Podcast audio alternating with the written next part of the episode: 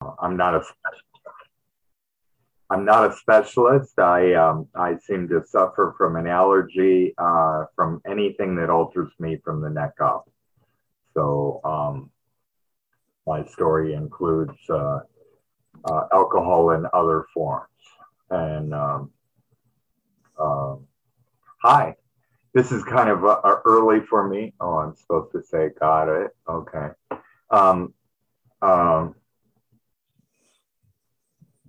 Um, so this is early for me. I'm in Pacific Standard Time, so you can do the math. Um, so if I seem a little less than lucid, that that could be part of the reason, or could just be I'm not always lucid. Anyway, um, um, I uh, I was born in Michigan, Detroit, and uh, it, it's really cold there. And uh, I was born in the 50s, so uh, I came of age in the 60s and uh, the early 70s.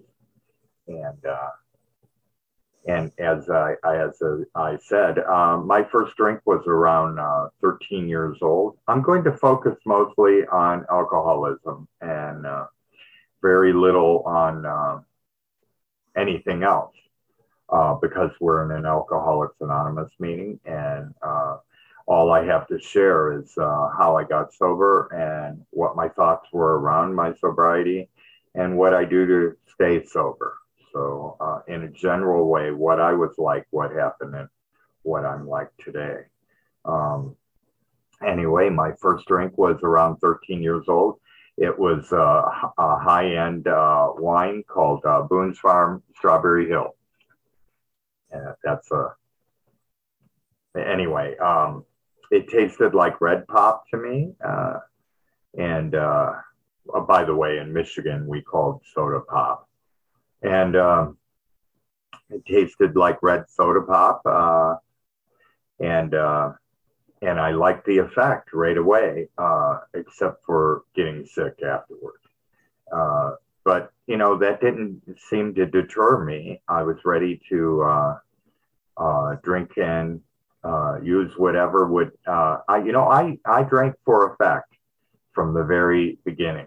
So I don't know about anyone else's experience, but my experience is I seem to have that allergy of the body right away. And I think that um, for me, um, I am bio- uh, biologically different than uh, people who are non alcoholic. I think that um, I, I exhibited alcoholic behavior around anything that altered me from the neck up.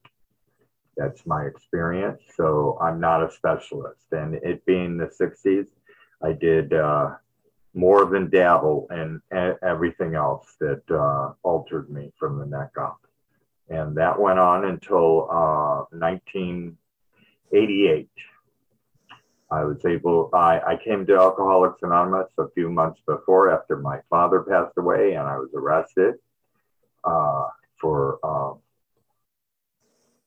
surprisingly belligerent behavior because I'm not a, uh, a belligerent person, but uh, alcohol seemed to alter my personality. And, uh, and and toward the end there, I was trying to quit everything else with alcohol. was not the wisest uh, decision I had ever made, but I, I, made a lot of foolish decisions in my day. Uh, some I've learned from, some not so much. Um, so I came to, into Alcoholics Anonymous. Uh, I, I um, didn't, uh, from the very beginning, didn't understand the God stuff in, in, in, the steps that were printed on a on a scroll uh, uh on on the wall.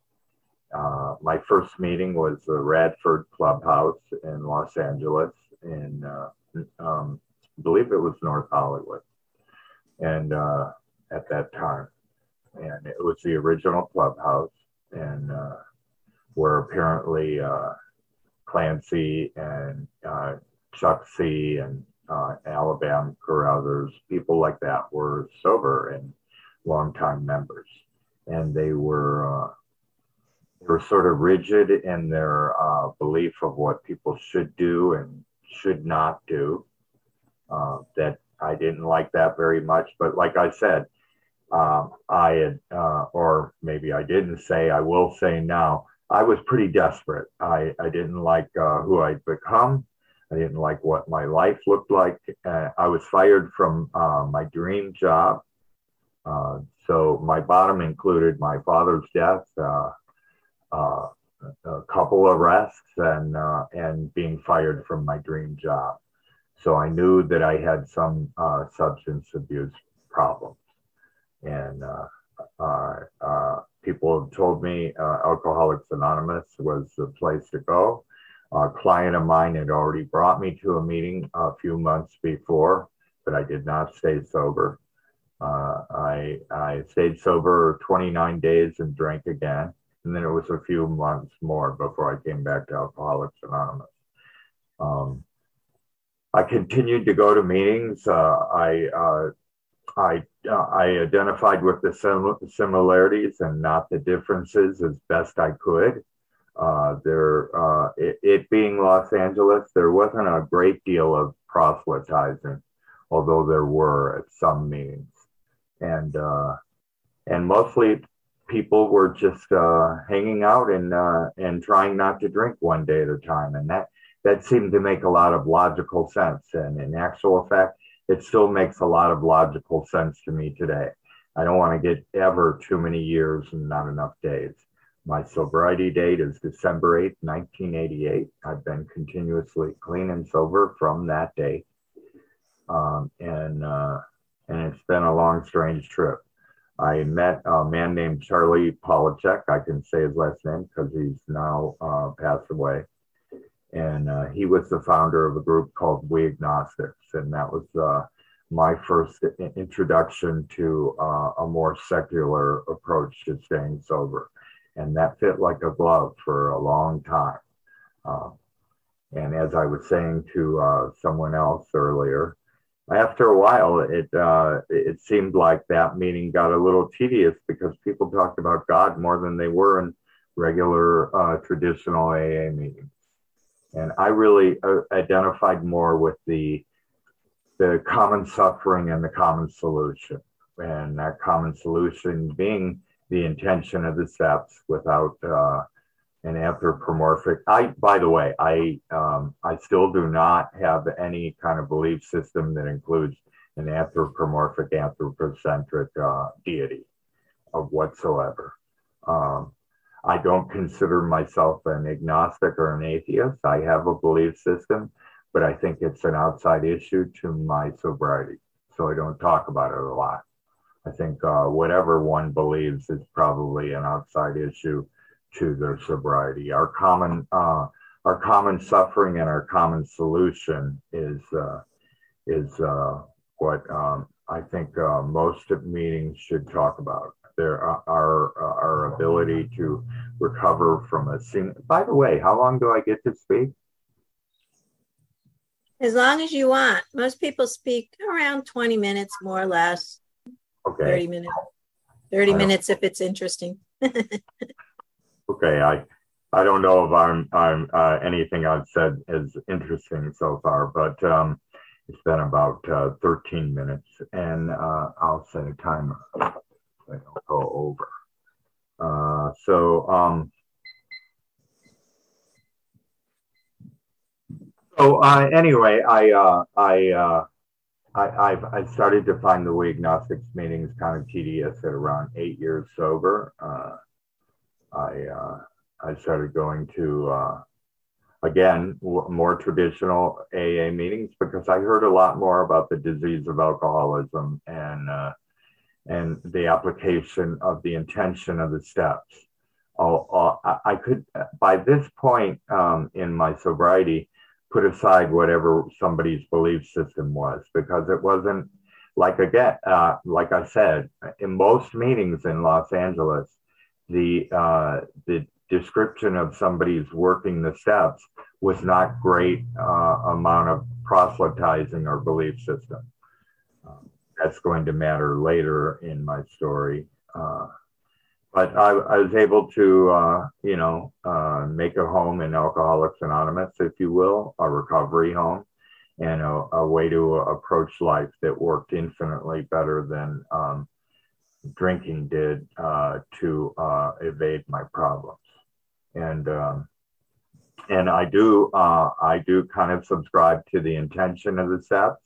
Uh, you know, self uh, examination has been a, a, a, really important part of uh, my recovery, as well as as well as changing my behavior, making amends. those are important um, behaviors for me uh, to stay in recovery and uh, and to uh, create a more uh, responsible and, uh, if you will, adult approach to life uh, rather than running away uh, from my problems in a bottle. I, I do subscribe to the idea as well as the allergy that bottles were only symbols, and that um, uh, the problem was more uh, my approach to life and uh, my approach to problems. Uh, and life being what it is after uh, 33 years and 33 and a half, really.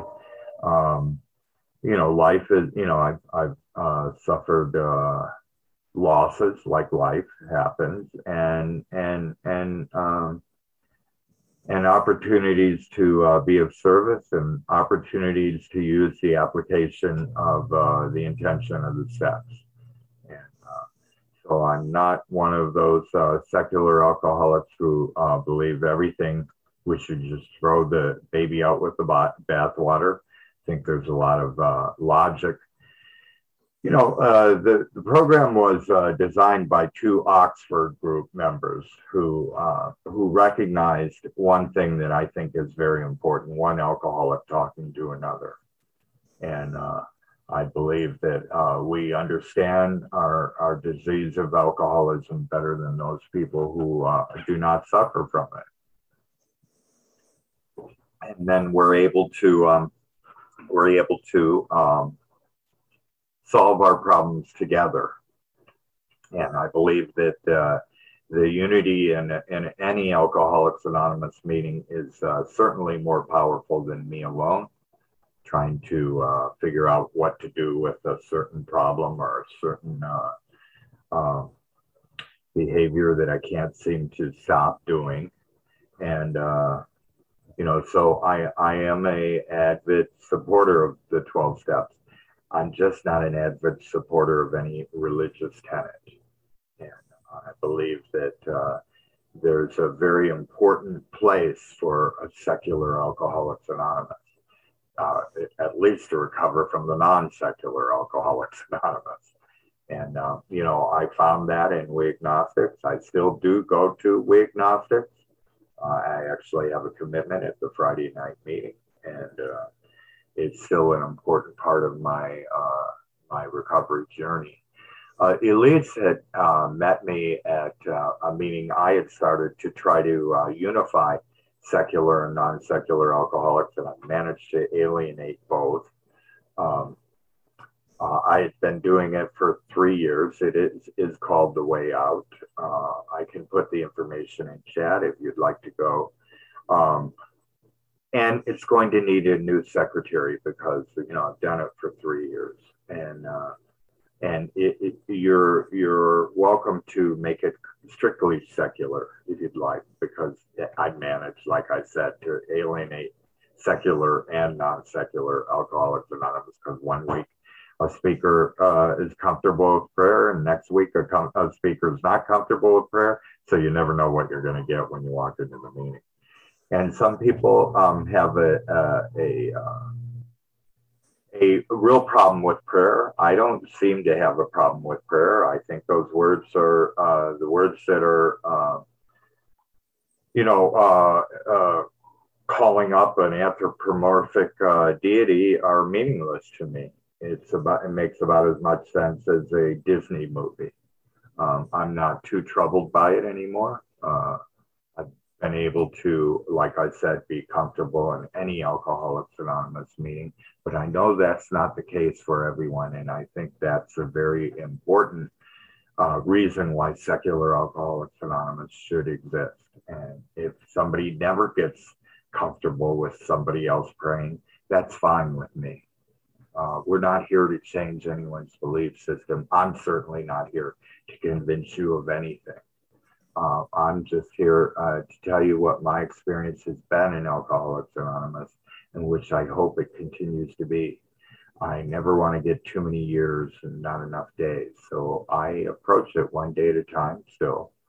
Uh, I renew my uh, commitment to uh, staying sober every morning, and I'm thankful that, uh, grateful that I stayed sober every night.